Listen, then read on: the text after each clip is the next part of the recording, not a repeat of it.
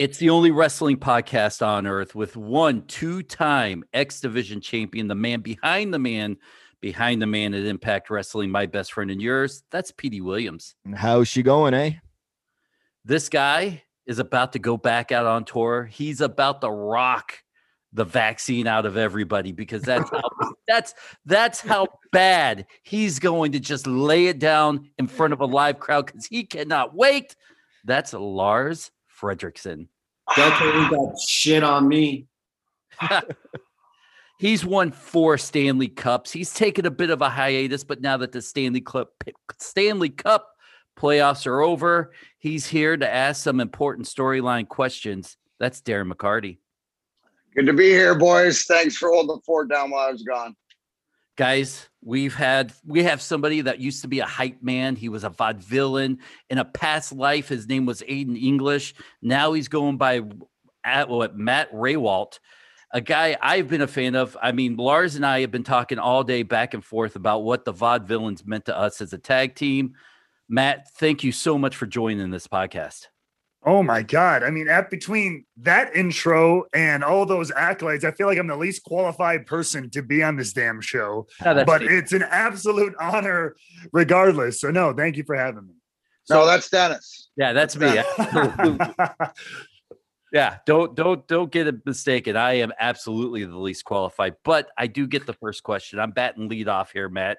And uh, I'm going to just kind of go off the bat and ask you this. And a lot of times on this podcast, with all of our experience, we talk about how sometimes that big company up north is a little late to pull the trigger, or if something's going phenomenal for a short time, and like you and the vaudevillains, or you and your hype man thing that you had going on, which was phenomenal, it seemed like the WWE was a day late at really pulling the trigger and and just capitalizing off of that popularity that both both those things had going for him. How frustrating was that for you?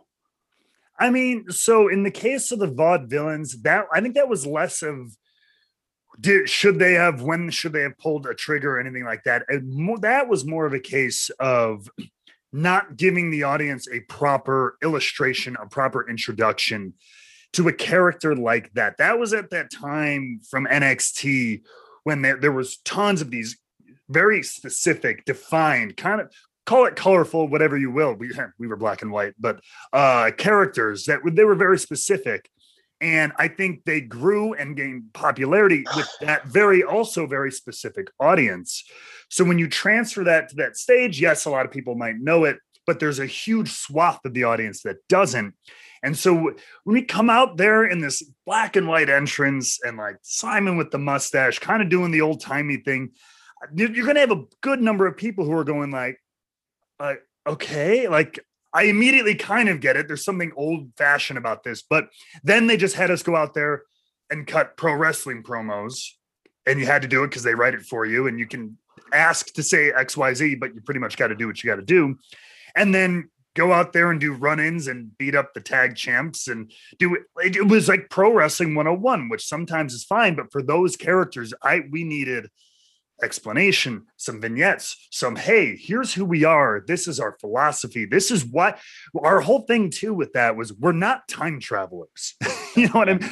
We're not like that we made the jokes at the time machine later on, but like that wasn't the whole thing. We're not pretending to be from 1908 or something. It was just that we we believe in this old school style. We present ourselves that way and so on, and we kind of believe in it in modern the modern world. But that none of that ever got translated and it was entirely lost in translation on that main roster. And we were just kind of shoved out there into 101 wrestling. Be a bad guy, beat up the good guys. You get very little time to explain who you are. And I don't know how we expect they expected the audience to really catch on, uh, given that kind of a scenario. Well, I, I feel like they they they caught on more near the end, like your NXT run and then getting, you know, switched over to the the main roster. But what I want to know, I mean, it was super over, and I think a lot of people want to see it again. Have have you reached out to Simon, or do you guys have any like you know uh, aspirations to get back together or anything and, and do that on the indie scene, or or even another company like an AEW, sure. Impact, Ring of Honor? Yeah. Um. So this is something I, I've gone on record once or twice with this. I am a, and some people get mad at me.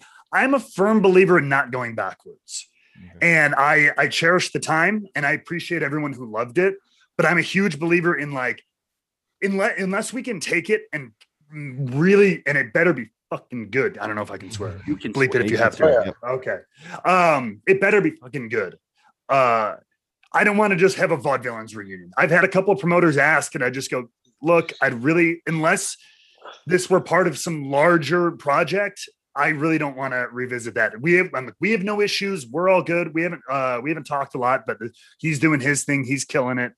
Um, but yeah, it's it's not something I want to like really go back to. And that, that even goes for Rusev. A lot of people have uh and Miro have, have begged for that too. And I'm like, same thing. I'd love to work with him in some capacity. I'd like to work against him, or if it's something different, maybe, or evolved. I don't want to just go grab a mic and go and do the same thing again, because then you're just treading the same ground and you're also trying to recreate magic of another company. And if I were going to show up in a separate company, whether it be Impact, New Japan, AEW, Ring of Honor, whatever it is, I don't want to be trying to drag some magic from WWE and try to like let's let's strike lightning twice, let's light that candle again. I'd want to create something new. So while I'm not like totally shut down on it, I'm more often than not I'm going to lean towards creating something new. You know, I mean, you you've sort of explained that, you know, you're sort of past it now, which totally sucks. Honestly, as a fan here, because it was one of the best things I had seen in wrestling in a long time, and I and I've I, I'm at the age now where like I, I have been in where you where you are in your shoes, just like I don't really want to go back there. But the one thing that I, I, I guess you know, since you've answered a lot of the questions, honestly, that I was going to throw your way, whose idea was that, and how was that presented to you? And did you have a fucking clue about how to present this to people? Uh, are you talking about the vaudevillains? Yes.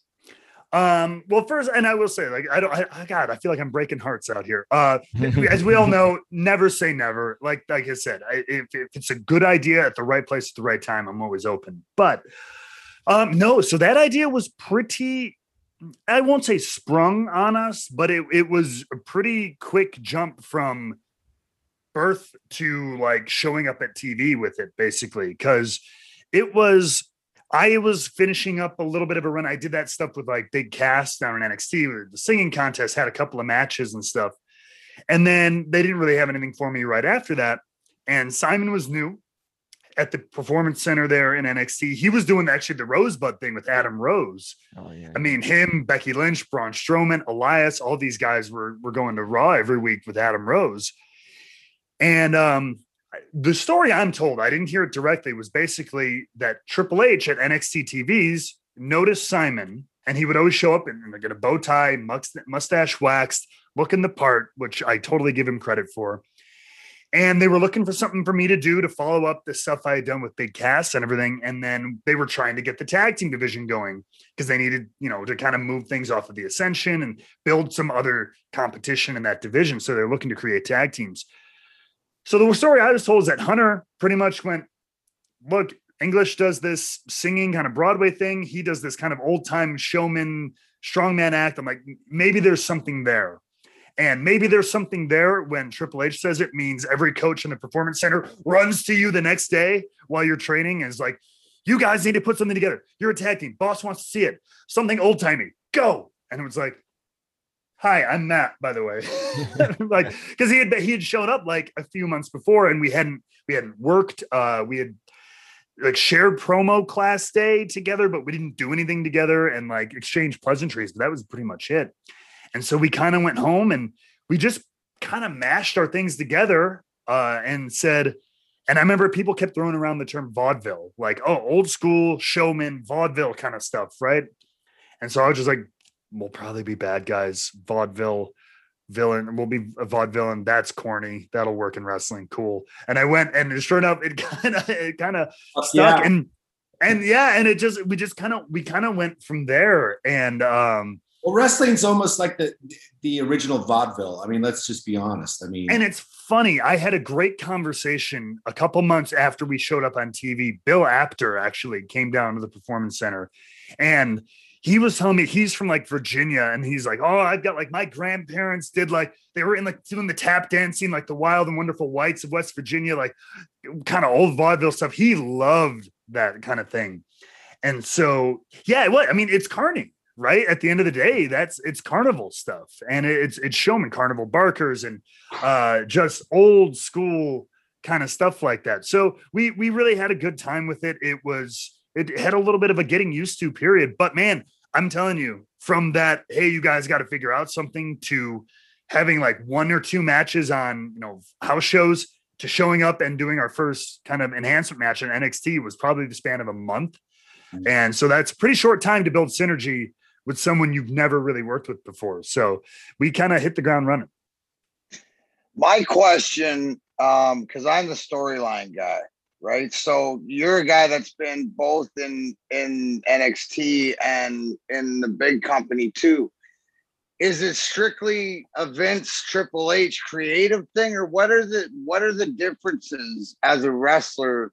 Not not just the I guess the minor leagues to the big time as we see it as fans, but why does it seem like the storylines and the creative in NXT that's where the gems come out of and it's just so bland. Like as a wrestler it's just you can't get into it. That's why it's so with what you had whether it was the the the vaudevillains or I, i'm a big hype man guy right? The, like the hype or the on the mic and all that stuff like this. I want to be entertained. So it seems like what is it like and it's always like well it's triple h here and it's vince here but uh, from a wrestler that's been there like beyond that what is is it is it more time? Is it preparation? Is it the hunger?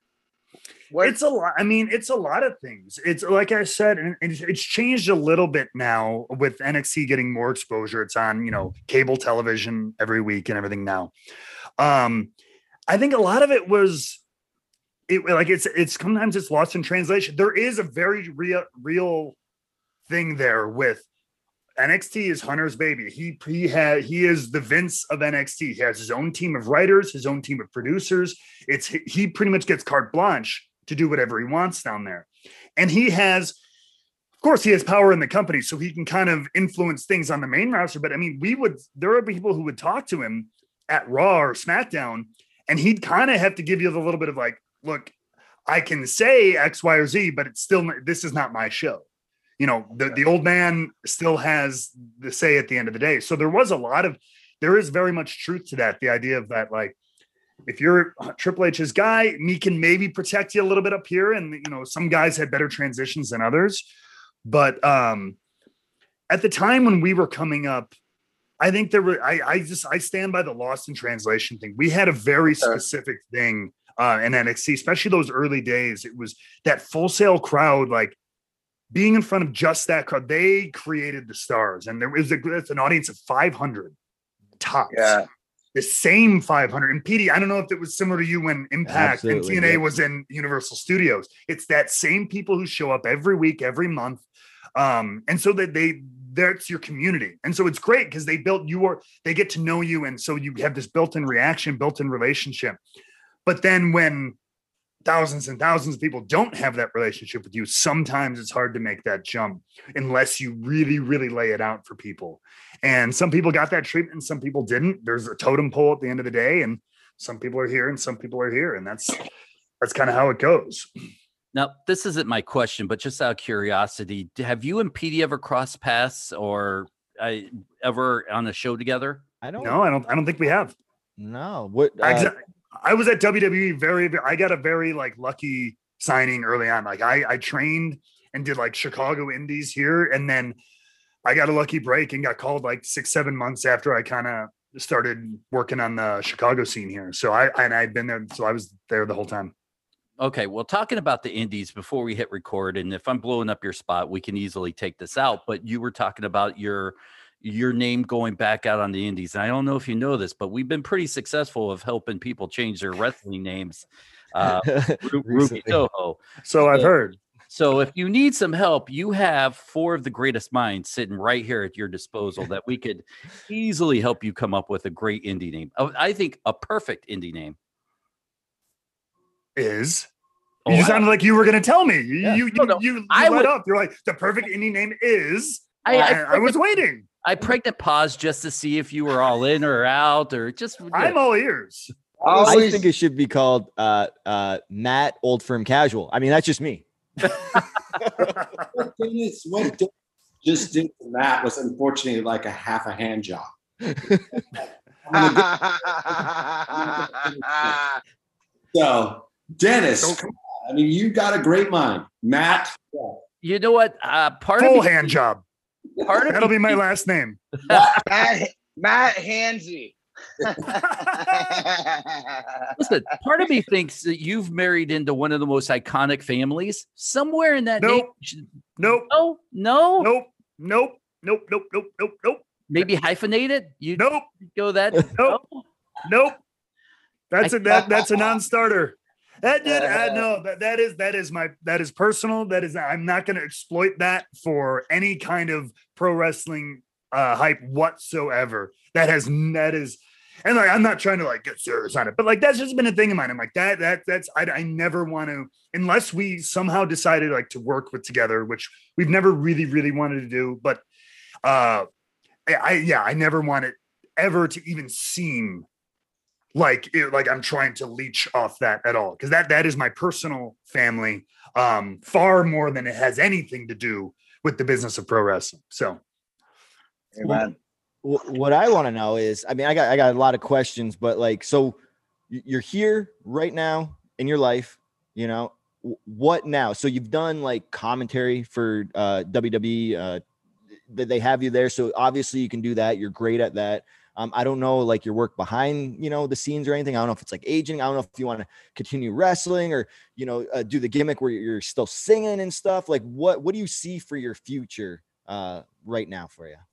So the one the thing that this whole like experience with both the pandemic and everything going on, getting the release and all this stuff is I want to do a lot more than just one thing. So uh, and WWE does that because they control their talent so tightly, of course. So you're kind of forced in that position. Mhm. Um, but that it's a classic eggs in one basket kind of situation. And I, you know, especially as a kind of mid-tier, lower level talent, sometimes you don't have the cachet to pressure them to like, hey, can I go do acting roles or can I go do this?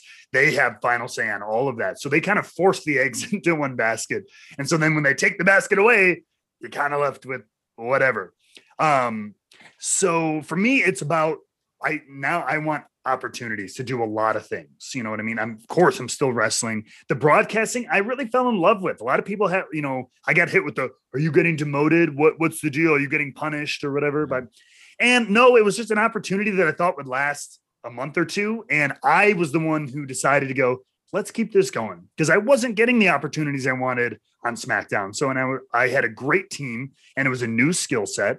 So I was like, I was the one who decided to keep that going. So hell yeah, I'm open to doing broadcasting. I'm actually looking to get into broadcasting outside of wrestling. I am falling in love with freaking like competitive gaming, like esports stuff. It's a growing market. I would love, I've got a couple of games that I've fallen in love with that I would love to do some anal- analysis and casting for.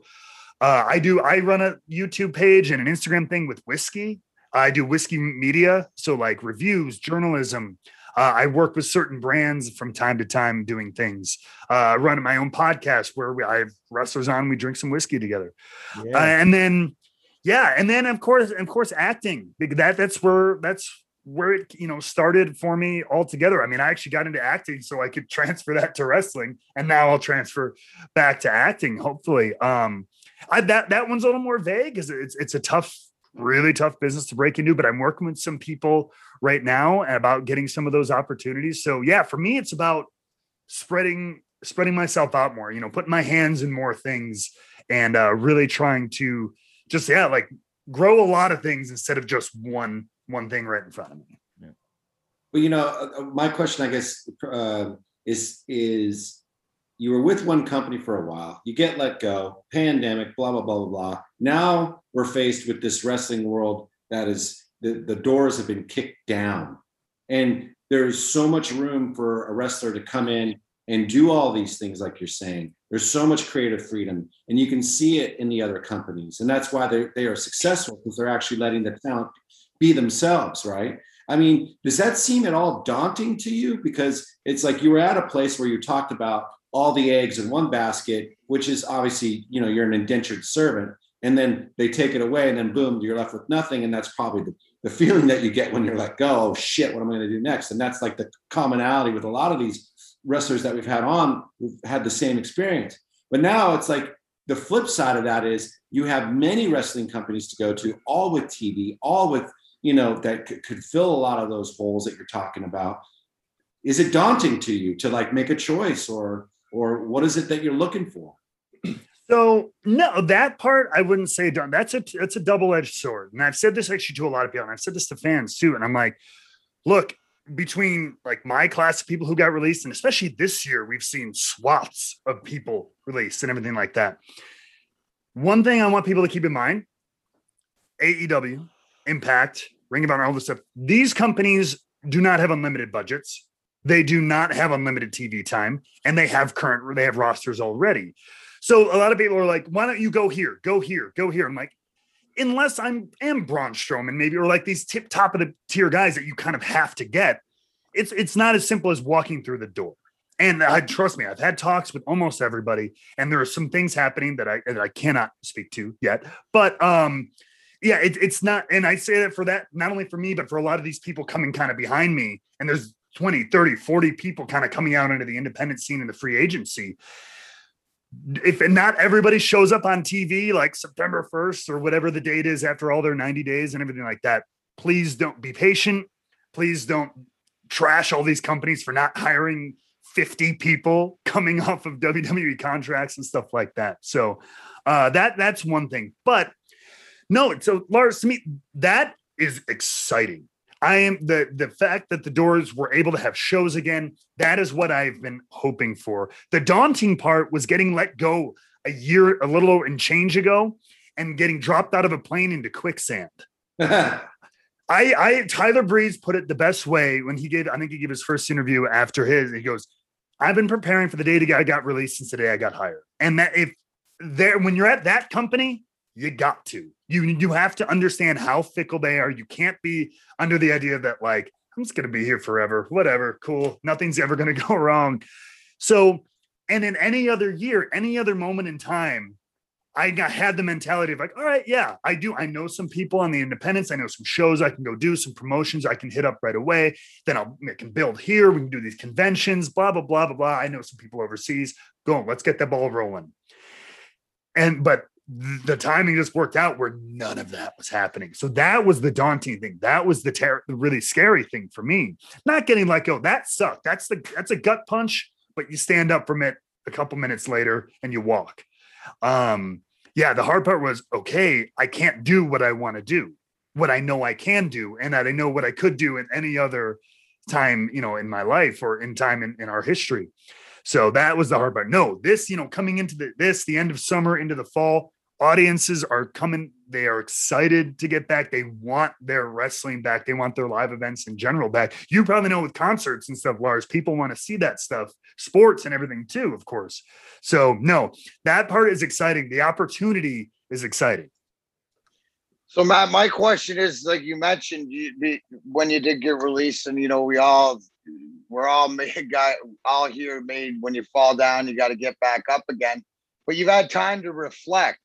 I always like asking and, and going back but are there some of your favorite characters or some of your favorite matches that are maybe on fight tv or on maybe youtube that you know to go back and to hear it from a wrestler and say yeah man this this was a fun era or this this time was great. Uh, did you have time to reflect back and and and say that? Like because you hear these two guys uh, dennis and lars man like two little school kids because they loved like they downplay their love of the vaudevillains and how great it was. And and i think there's so many more people out there too that want to know like what was the most fun that you had even though there's most stress in business Oh yeah, but I mean it is, and you you gotta you gotta love what you do out there. You know when you walk out the curtain, because here's the thing, because it is when behind the curtain, all that that's the BS kind of thing. You do yeah. it all for that for those ten minutes out there. You know what I mean? On stage, on in the ring, whatever it is.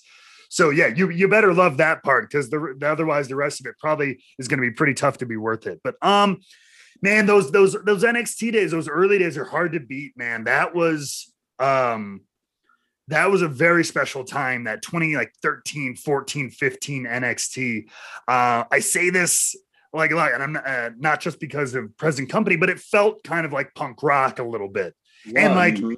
we, I would talk with Sami Zayn a lot about that. We're like, it is like we're trying, and it's funny because like we're kind of under this huge corporate umbrella of like the man WWE, but like we're kind of doing our grinding out our own little thing here, and we're we started getting more and more momentum, and then we started doing like the takeovers, and we started doing those road shows, and I I don't know if it was Hunter's idea or whatever to do those road loops at like concert venues. Like rock and roll clubs instead of like small armories or small arenas he did them in, in rock and roll clubs where the people are right up on- top of you in these stands and you know it's only it's five seven hundred people or whatever and the atmosphere was just so electric and you could just feel that momentum building until we hit i remember that uh that first takeover brooklyn was probably both just in the moment and the match we had that night, which is where we won uh, the only championship I've won in pro wrestling, the NXT tag team titles but I, I still have very fond memory, very super, super, super clear memories of walking into the Barclays Center. I'd never been in there before in my life.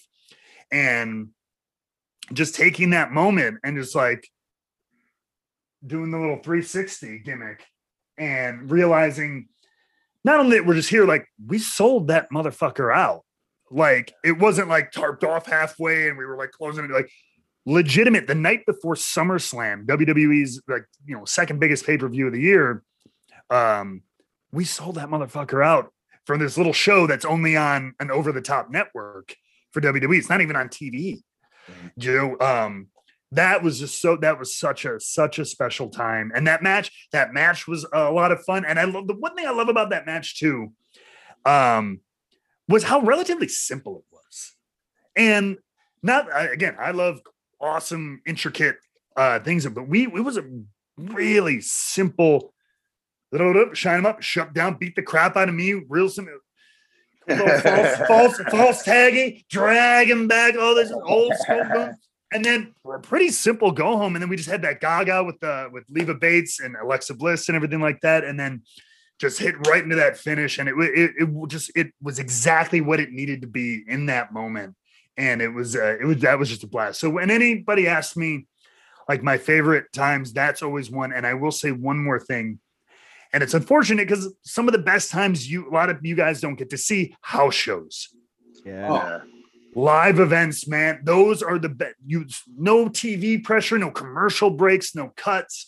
It's just go out there. You get twenty minutes, do whatever, and knock- knock it out of the park. Shawn Spears, I was married to for like an entire summer we tore it up up and down like uh the US we on tour we had a match in South America where we went on second and all these people in South you know like a Costa Rican accent are chanting this is awesome this is awesome and we weren't even on TV at the time like we had no TV time we did not have any kind of clout and just through our work through our characters the perfect 10 thing and this singing douchebag uh we got him in, we got him we got him into it and I just remember that's one of that is my other very fond memory.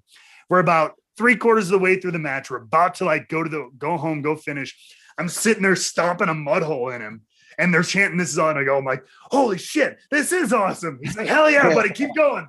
And like, it, it- it was it was a it was a shitload of fun. It, it was such a good memory. Go- I love it. as it's been alluded to a few times, at least me and Lars, and I know everybody else are fans of yours, but the Vaudevillains were one of our top tag teams. And I really feel like I got to know you through your video podcast, Wrestling with Whiskey, because I'm kind of a whiskey bourbon guy. So that's where I really felt like I got to know you. And then I was like, I got to get this guy on the podcast. And everybody's like, yes, if he says yes, get him on immediately. So, so here you are. And kind of what that said, A, how did you, I guess, come about deciding that you want to do something whiskey wise? And B, maybe your last name on the indies should be something whiskey related. Whiskey There you Joe. I'll Yeah, be, I'll put it be in. Whiskey Dick. Matt, Matt James, Dick Whis- Dick Whiskey. Richard Whiskey. Richard, yeah. Richard Whiskey. Yeah, Yes. Dick Whiskey. Your alter ego. That's right. Like Then I can work twice and get two paydays. Yes. There it Um, is. See, there it is. he did it again, guys. Get a hood, right? Get a Jack Daniels mask, and uh, we'll be all set. Uh, no, for me, man, it, it all started when a couple years back. I was just at that point where, like, I was still living in Florida at the time, but I was like, you know what? I want to, I want to drink like an adult, I guess, so to speak. Like, I wasn't a big party guy. Um, I did a little bit when I when I first moved down to Tampa and everything like that, and but I, I'm always I was kind of a homebody and stuff like that. And I'm like, you know, like I just I, I don't want to do that kind of thing anymore. So I'm like, I, I would like to enjoy a drink, but I, I don't want to be sitting here pounding shots in my single bedroom apartment by myself. So like I, I got it. I'm like, my dad was always a scotch drinker, just kind of neat, one ice cube sipping. I'm like, man, I'm like, how do you do that? Because it tastes like shitty water, like fire water to me. If I try to do that without like chasing it with a beer or soda or like loading it with a bunch of Coke or something. I just, how do you do that? So it kind of became just like a goal. I just wanted to see if I could do it. And uh, I wanted to drink whiskey neat. And I treated it like working out. I trained for it. And I literally like I read a book on how to how to do it. And they're like, you got to drink every day. And I'm like, okay. and uh not you're not getting loaded every day, but you have a, you have a little bit every day. And uh so I sat on my couch, literally, I grabbed a can of Coke and a, and a glass of whiskey, and I would I would I would sip. Oh shit, chase, and then I would try to sip, make the time longer. Sip, mm, chase, and then eventually I didn't need the Coke anymore. And what happened was I was like, okay, cool, I can do this, and like it's not it's not too bad. But what really got me down the rabbit hole was this whole like, internet culture we have. There's a community for everything Mhm. everything. There's a niche for everything. Wrestling fans, sci-fi fans, comic book, video games, rock and roll, whatever, musical fans, you know, musical theater geeks like me. There, there's subcultures, you know, there's Reddit, Facebook groups, all these things where it's like you can find your people, you can find your niche. And so I, I went down that rabbit hole and I was like, really? Like whiskey, like people are collecting bottles of like wild turkey and stuff like that. And podcasts and I was just like, oh my god, there's a whole world. And when I can find something to nerd out over, I just I deep dive and and that's and that's what started. And that's when I started the the Instagram and the YouTube because it started as, hey, I don't exactly know what I'm doing, but follow me on this journey, and it's kind of evolved into what it is today. Yeah, no whiskey, and it keeps you leaner than uh, drinking beer all the time, right? Oh yeah, I mean, you like half a shot before you go out with like uh yeah, with a little bit, it gives you a nice pump. Yeah. Oh yeah, baby. Dries you out a little bit. Yep. So uh, what I wanted to ask, and I was hoping when you were talking about NXT Brooklyn and winning the titles from uh, you know Blake and Murphy and stuff, I was really hoping uh you know to talk about your day leading up to that and the, the, the storyline and stuff. Because what I always like to ask is that that was your that was your first championship, your only championship. When when did they tell you? Did they tell you beforehand, like, yeah, that's gonna lead up, you guys are gonna win at, at Brooklyn, or was it like the day of where they like, guess what? You guys are going over. No, I mean, yeah, it was it was kind of in between. So like we were doing the thing with them, and like I think we knew we were gonna go to the takeover. That was that we knew probably a couple, at least a couple weeks out, like a month out. The, the previous tapings at the at the very least, maybe a couple days before those the previous tapings. So we're like, oh, okay, cool. We're, we're gonna get a takeover man. And then that and at that time we didn't even know it was gonna be Barclays yet. Like they were still they didn't tell us that yet until like only a couple weeks out. So we were like, like, okay, cool. We're gonna go do a takeover with Blake and Murphy. We loved working those guys. We figured it would be at Full Sail. Oh, cool. It- it's always an honor to be on those takeovers. And then as like after, I think it might have been after we filmed, they like they're like, hey, we're we're going to the Barclays Center. We're gonna tag, you know, tag it up with SummerSlam and stuff. And we're like, oh shit. I'm like, wait, does that mean our match? Holy shit, like that's really cool. So we we weren't even thinking about the result yet. And then the way they were telling the story, I was like, maybe this like this might be, but yeah, we didn't get anything until I don't think it was that day, but it was probably less than a week before that. Okay. And uh and of course, even even then they they give you like the Iggy, but they give you the little like They could change it too. yeah, like we're we're we're as of right now. I think we're we're probably going to go this way. We'll have you guys go over to be the kind of this this moment. We're not, you know, but you know, stay tuned. Was is the old is the old line. Stay tuned. We'll let you know. And then by that, by the day, uh, the day of, or by the time we were traveling to New York, it was like a confirmed thing. Well, you know, one of the things that you know we've we've started posing to you know ex people, WWE people, because a lot of the fans ask, like, do you have any Vince McMahon stories? Do you have any run-ins? Because we've never asked that question up until recently, because and it's all because of our viewership saying, why don't you ask them? And it's like, well, you know, we never wanted to be like that kind of wrestling podcast. You know, we wanted to be sort of positive and stay on, you know. But if you did, do you have any Vince McMahon stories? If not, I got another question. no, sure, sure. Uh, and I, I, I told this story on like I, I started a another YouTube channel briefly, and I told this story, but like it's it's one of the few interactions I really really had with him, uh, and that's that's probably one of the things I regret the most is not being a little bit more forceful of getting in there and getting that one on one time, which is very hard to get though. In in my defense, it's really hard to get, but um so I don't know. I'll, I'll, preface this. I don't know if any of you guys remember. There was a brief period, and I think it was like the summer. It was right after the Vaudevillains had split and Simon was gone, before Rusev. So it was like that summer of like 2017. Yeah. I had a couple weeks on TV where I would break down crying, like randomly, like after a match or something like that. Right? Okay. All right. So that that's that's our jump off point. Rewind a, a few days.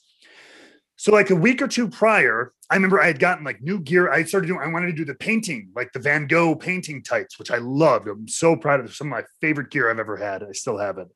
Um, and I, I had to make sure it was okay because like it's it's te- it's public domain, so it's all fine. But like you have to just make sure like nobody's going to try to sue us because it's like a real work and everything like that. So like they're like, okay, it's legal. Like just show it to the boss and, and get his ideas. So I'm like, all right, I'm going to show him this and I'm going to pitch him where I want to take this character. I'm on my own now. I'm not a vaudevillain. I did the evening the drama king thing, but I'm like, I want to take that. I'm here on the main roster. I want to take that and like evolve it. Like I said, I don't want to just go backwards. I want to evolve it. And so I had this whole pitch, and I go in there and I got in there and I sat him down. And he, when you sit down with him, all the horror stories, he is a crazy old man. Don't get me wrong. Like, and he's in gorilla and something's pissing him off, yes, he'll scream, he'll curse, and all that stuff. But like in his office during the day, if you can get that time, he's a dude and he come on, sit down. You know, uh, you know, how's it going? Blah blah blah. And he, he just he listens. You know what I mean? And so I I laid I had this whole pitch. I had laid out, well thought out idea. Cena helped me put this together. Cena was awesome with me. And it's like I'm going to take this drama king character. So I'm not just a caricature. I'm like I am this really tortured, twi- twisted artist. I'm trying to create my masterpiece. I can't do it. I can't. I'm freaking out trying to figure it out. And whatever my masterpiece is, I don't know. Maybe it's being on WrestleMania. Maybe it's winning the championship. Maybe it's tearing the whole set apart. I don't know. Like I can't even figure it out. Like this tortured artist thing. I'm like, it's dark. I can like throw buckets of paint on my opponent and like try to like create something like on them, like NWO style, but just like more of like a crazy Jackson Pollock nut job in mm. wrestling. Um, or like again, maybe I'm a piano and I'm just breaking the piano because I can't compose the idea that I want to compose. All this stuff and intricate artistic stuff. And he takes it all in. And he's like, mm, okay. And I'm like, okay. I'm kind of sitting there. I'm like, all right. And he's like, you're an artist. Okay, so then you're an artist, and it means you're sensitive, right? I'm like, yeah. and you, you, you guys, yeah, I'm in the future too. You guys know what's happening. So I'm like, yes, sir. Like, yeah, I, I, I that, think that's fair. He's like, yeah. So things really work you up, and uh, maybe it causes you to, maybe you cry. And I'm just on the inside. I'm like, what the? and but at this point, at this point, I put it all out there, and now you just got to listen to him. And yeah. I'm like, uh huh. And he's like, it's just something that gets you. You lose a match or something happens to you, and you just you can't control those emotions because you're an artist and you cry. I'm like, and I was like, I suppose, like, like, yeah, I, I, I, maybe. He's like, okay, well, well, let's, let's take a look at it. Thanks for coming by. And out you go. And I'm like, what just happened? I mean, I got the gear approved, great, but I didn't know what was going to happen. And then the next week, they're like, "Hey, you have this thing, so you're, you know, facing. I think, I think it was Tye Dillinger. You lose uh, and you have to you break down weeping in the ring, and it says here specifically weeping. You need to weep, and I'm like, okay. So I tried my best to kind of turn it into what I wanted. And I'm like, I'm not gonna be like, "Boo-hoo." I'm gonna be like mad and crazy and like, "Ugh," like pulling my hair out kind of thing. And like that was okay. And but then they had to, of course, had to do a backstage with Jericho where I start weeping and he puts me on the list because he was doing the listing. And so I cry. I did that. I got put on the list, and then you never heard from me for the next like three weeks, and the crying thing was dead. and that was it. It's a great Wow. Vince story, man. Great Vince story. That is, that is a great Vince story. But you, one of the things that interesting you mentioned in that story, uh, John Cena was great with doing stuff like that. You- You have a little insight on who are the guys that maybe were, you know, great. I'm always looking for who are who are the guys that go above and beyond, or maybe even some of the guys that are are like awesome, like talent wise to to watch, like in person or being around. Yeah, I mean, so I was in that regard, I was extremely lucky. I, I consider myself extremely lucky.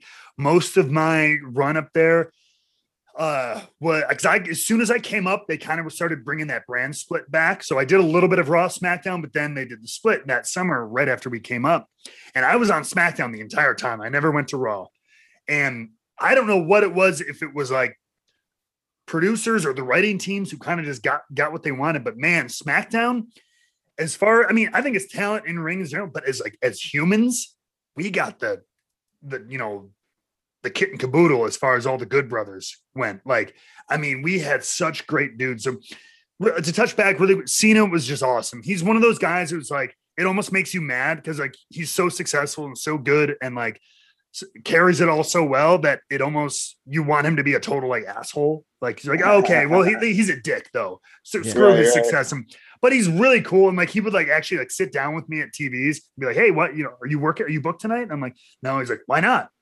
And then like I'd say something, he'd like, well, that's not why. Well, And he would help me like work through things. Be like, hey, well, you need to uh, do this. Tell them this. Do this. Like me, and I'm like nobody. And like we we would bond over playing piano because he was learning classical piano because apparently he didn't have enough to do.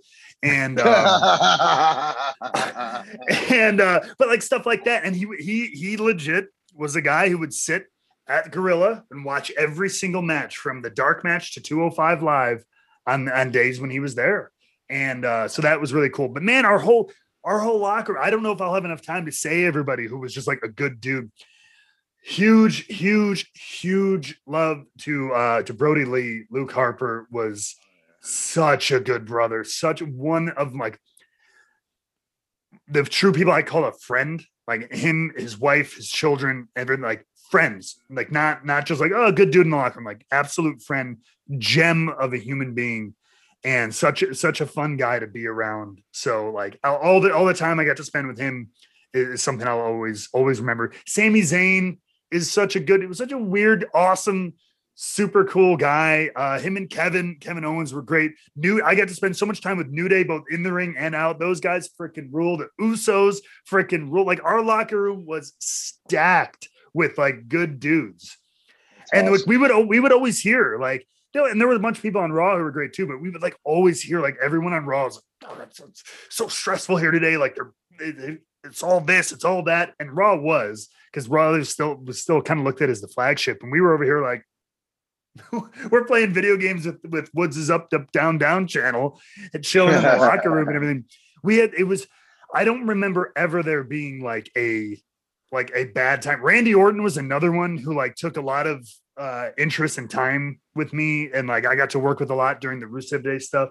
So like man, th- there was a plethora of really good dudes in that locker room most of the time I was up there. All right, we have time for one more question apiece, and I kind of want to take it back because you had mentioned that you didn't do a lot of time on the indie circuit. You get released in the kind of at the beginning of a pandemic. Did, was there a worry in your mind, like, will people remember me when this whole thing's over and life gets back to normal, and now I have to go out on the indie circuit and, and start remaking a name for myself since you didn't really make a name for yourself the first time around because you were lucky and snatched up, not the other reasons. I mean, yeah, a little bit. And not only that, but like I, I'm uh, very aware. Like I said, I chose to continue doing the commentary part for so long too, and as much as I love that, and I feel like I grew as a professional in general, um, it's it was on a smaller show which had a smaller platform, and so like I knew I was kind of out of the spotlight already, even at WWE, and so I, you know, at this point, that was yeah, that was absolutely, but it was one of those things where it was like, yeah, it was it was a concern, it was a worry at first, but it was also one of those things where it was like, okay, we're gonna get through this this part of the things, however long it takes, and we're gonna get back to to working again. And like I said, I wanted to do everything. So I'm like, maybe I can still do the broadcasting and stuff. But I'm like, if I have to start kind of at ground zero and build that back up, so be it. You know, I mean, that's I think the pro wrestling world appreciates that for the most part. Fans, promoters, wrestlers appreciate that kind of thing. So I was like, I'm not gonna walk in and be like, hey, remember the vaudevillains? That was me. So you better get, book me in a in a good spot or something like that. No, I'm just gonna be like, here's me. Uh, I can do I can do X Y Z. It, it's like a, any every promotion's a job interview. You know what I mean? And uh, so I was I was ready to work up from the bottom of the card again if necessary. See, I, I want to take it back to that Vince McMahon story just because you know I, I feel like I can relate because and I feel like now that you said that story, you know, since he worked so close with Vince Russo, I feel like now I know where Vince Russo got it from. Because I mean, I've, I've pitched a, a similar idea. Like you pour it all out, like, and they, the one thing you, they get from it is not what you were trying to portray. Yes. Like when I was pitching the Maple Leaf Muscle character, all this stuff that I was going to do, whatever, whatever. And I'm like, okay, I'm going to be this amateur bodybuilder, whatever, whatever. And I, I said to Russo uh, in passing, like, yeah, I'll wear the, I was wearing biker shorts at the time. i am like, I'll, I'll wear the, the, the, you know, the, the little tights after the 15 minute pitch, he goes, Wait, you'll wear the little tights? And I'm like, Of course. Of all the things, that's what you so. Uh, but my question is, it, it kind of relates to this. Okay, you, you started off quick with W like WWE, like pretty much you got signed, you know, after your training and stuff. When they signed you, did they have an idea for you, like right off the bat? It's like, yeah, you'd be great at doing this character, or was it more like we just want you to like, you know, be a dude for right now and wrestle? and see what happens. How, how did it go? Like, and who contacted you in with that? Yeah, so I, I, the reason he'll he denies it to this day, but the reason I got a job with Norman Smiley, um, because I when I wanted to train to wrestle, I was looking at places to go, and there were places in Chicago, but at the time there wasn't anybody who had a really great reputation up here to do uh, training. And so I was like, I knew FCW was a thing. And I went, I remember going on their website because I, I, was a little mark and I would, I would just check out who was there. And like the little subsection, they're like beginners class, you know, and it was like training. And I'm like, I'm like, that seems weird. I'm like, that like WWE's developmental would offer that. And I found out it was, it was Steve Kern, who was running FCW at the time, would offer a night class like twice a year, like for three months or whatever. And you come in it's like like any other school in, in in the country. Hey, pay your deposit, kid, and then uh, that'll get that'll lock in your spot. Come on down to Florida, and then uh, you know we'll train you. And yeah, it was a Monday, Wednesday nights after like FCW practice let out, and it was run by Norman Smiley. He was the kind of guy who ran the class, and so I got a really good rapport with him, and I think I learned a lot. And he's the one I think when the, I think the TR was kind of calling around. They were just looking for talent. They were looking to kind of fill in FCW. I think they were getting ready to call people up and everything like that. So I think they just kind of called Norman and was like, "Hey, you got anybody?" You know what I mean? And he he's like, I remember we had such a good relationship. And he's like, I, I put your name out there. He goes, I put you over, said you had a, you know, you're tall, you're young, you, you know, you, you kind of take to this naturally. And um, I, I didn't know what was going to happen. He goes, I can't guarantee you anything because I remember he called me, but he's like, but I, but I put your name out there. And then I got a, I got an email from TR one day, sent him some like pictures I had and like a match, a couple matches I did, and then never heard from them again. And then I remember, uh, I was personal training at the time. So I woke up at like three in the morning, trained people until like 11 a.m. And then I was like coming home to take a nap and I got a phone call from a 203 number, and it's Johnny Ace, and doesn't even give me a word a word in edgewise. It's literally like, "Hey kids, Johnny Ace, we're gonna go ahead. Here's what's the deal. We're gonna give you a deal. It's gonna be X start X amount day. We're gonna give you X amount of dollars here. Blah blah blah blah. Uh, see it. Talk to my assistant. Click, and I'm like, did I just get signed to WWE?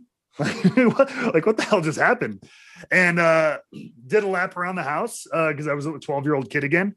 And uh and yeah, that that was it. And then I showed up and no, and it was just kind of show up, train, learn, do jobs for you know a young Bray Wyatt, you know Leo Kruger, uh, Mike Dalton, which Tyler Breeze at the time, people like that, you know Dean Ambrose, Claudio, guys like that who were kind of on the up and up and on their cusp of getting called up. So no, yeah, it was just like, and then we'll we'll figure stuff out. They were, just, I think they were just kind of looking for potential, throw some stuff against the wall, see what sticks, sort of thing.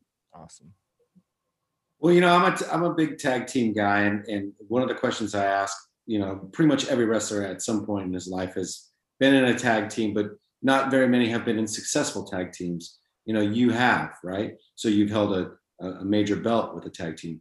What do you what do you I mean, I know that was sort of early on in your career and and, and those things, but um, I don't know if you've had time to d- digest, but do you have a, a, a, a maybe um, a preference, like uh, you know, or do you not care? Do you like tag team uh, uh, wrestling more than singles, or you know, I understand it's two kind of different things as far as the psychology goes, but is there is there something that you enjoy more than the other, or not? Yeah, I mean, it's it's all situational, you know what I mean? Like I've I you know, tag team wrestling when it's done well, is just it's so good. Yeah, it's so good. I mean, um I, I like that. I that to me, that's what it, it to me it comes down to kind of singles or tag team. I hate.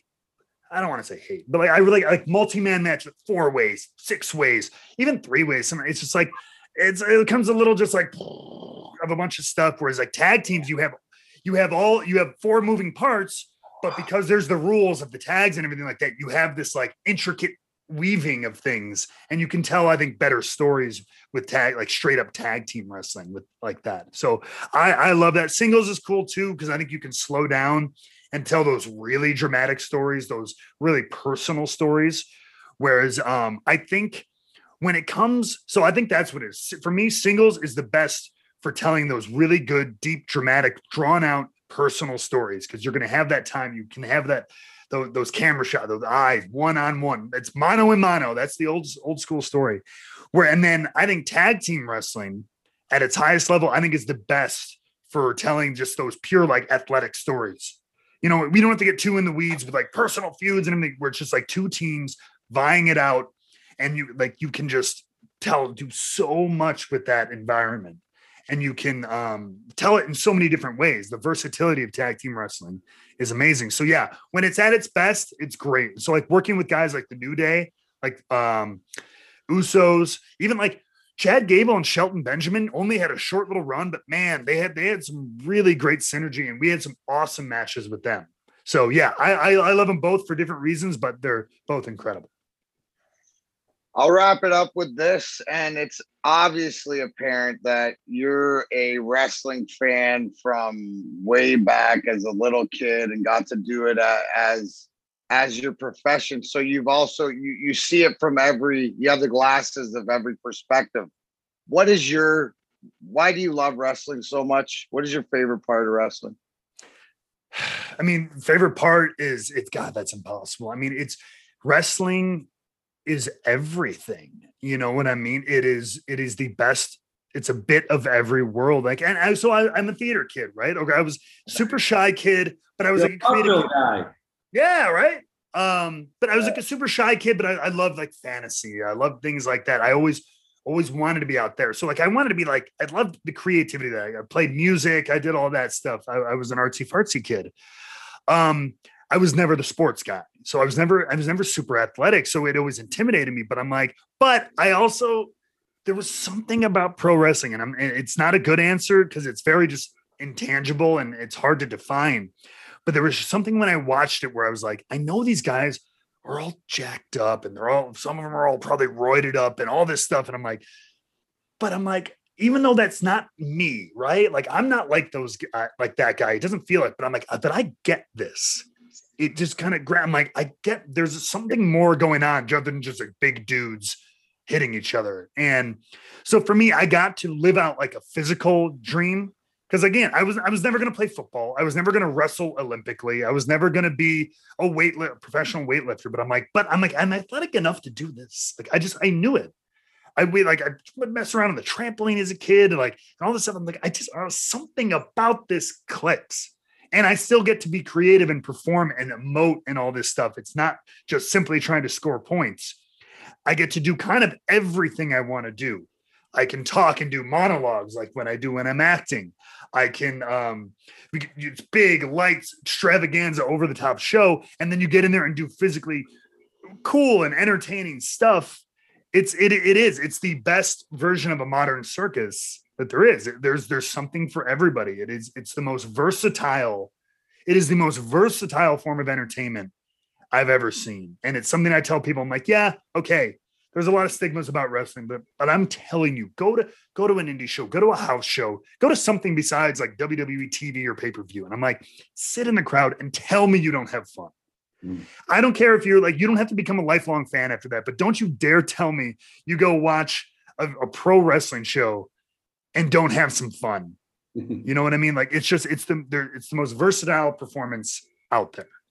What I heard is wrestling brought everything together for you. Yeah. It's sort of like the tie that binds it. So absolutely. that, that- that's awesome, bro. All, all I, absolute- all I heard is that you're sensitive and that you want to cry. Well, that- you you'd know that because you're an artist. oh man. Matt, I don't say this to many guests, but uh, thank you so much. This has been amazing. I, I I'm counting the days until we have you back on because this was such a such an amazing fun. You made our job easier just sitting back and asking the question and listening. So that this, I'll say this: Where can people find you? Because I know you've got your wrestling with Whi- whiskey, you've got your Ch- what Twitch channel. What else? Yeah, so I mean, it, it breaks down pretty simply. Like, so Drama King Matt is kind of where I've I branded everything. So Instagram, Twitter, uh, Twitch is all Drama King Matt, easy to find. And then the other side of things is is Wrestling with Whiskey, Instagram and YouTube.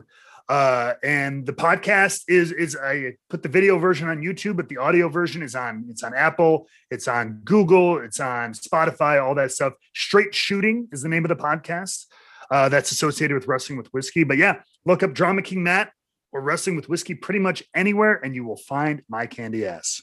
Well, for everybody at home, the podcast is over for us. We're going to say our goodbyes off the air. Matt, one more time, thank you so much for this. No, guys, thank you very much for having me. It was an absolute honor.